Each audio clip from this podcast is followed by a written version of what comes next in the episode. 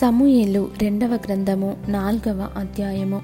హెబ్రోనులో అబ్నేరు చనిపోయిన సంగతి సౌలు కుమారుడు విని అధైర్యపడెను. ఇస్రాయేల్ వారికందరికీ ఏమీయూ తోచకయుండెను. సౌలు కుమారునికి సైన్యాధిపతులుండిరి.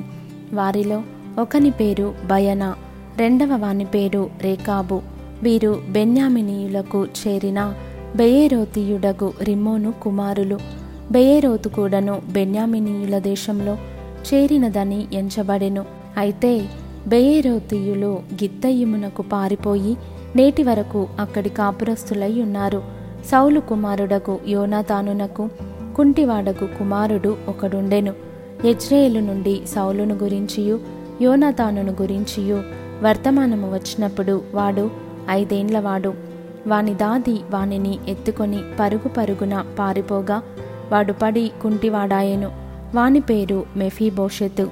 రిమ్మోను కుమారులగు రేకాబును బయనాయును మంచి ఎండవేళ బయలుదేరి మధ్యాహ్న కాలమున ఇష్బోషెతు మంచము మీద పండుకొని ఉండగా అతని ఇంటికి వచ్చిరి.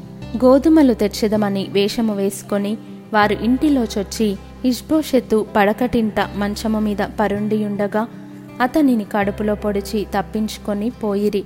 వారతని పొడిచి చంపి అతని తలను ఛేదించి దానిని తీసుకొని రాత్రి అంతయు మైదానంలో బడి ప్రయాణమైపోయి హెబ్రోనులోనున్న దావీదునొద్దకు ఇష్బోషెతు తలను తీసుకొని వచ్చి చిత్తగించుము నీ ప్రాణము తీయజూచిన సౌలు కుమారుడైన ఇష్బోషెతు తలను మేము తెచ్చియున్నాము ఈ దినమున యహోవా మా ఏలిన వాడవును రాజవునగు నీ పక్షమున సౌలుకును అతని సంతతికిని ప్రతీకారము చేసియున్నాడని చెప్పగా దావీదు బెయేరోతీయుడగు రిమ్మోను కుమారులైన రేకాబుతోనూ బయనాతోనూ ఇట్లనెను.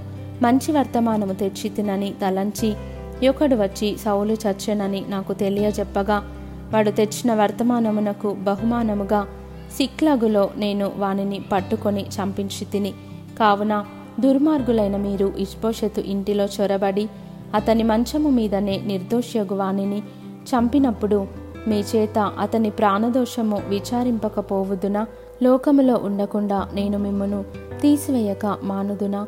సకలమైన ఉపద్రవములలో నుండి నన్ను రక్షించిన ఎహోవా జీవముతోడు మాననని చెప్పి దావీదు తన వారికి ఆజ్ఞ ఇయ్యగా వారు ఆ మనుషులను చంపి వారి చేతులను కాళ్ళను నరికి వారి శవములను హెబ్రోను కొలను దగ్గర వ్రేలాడగట్టిరి.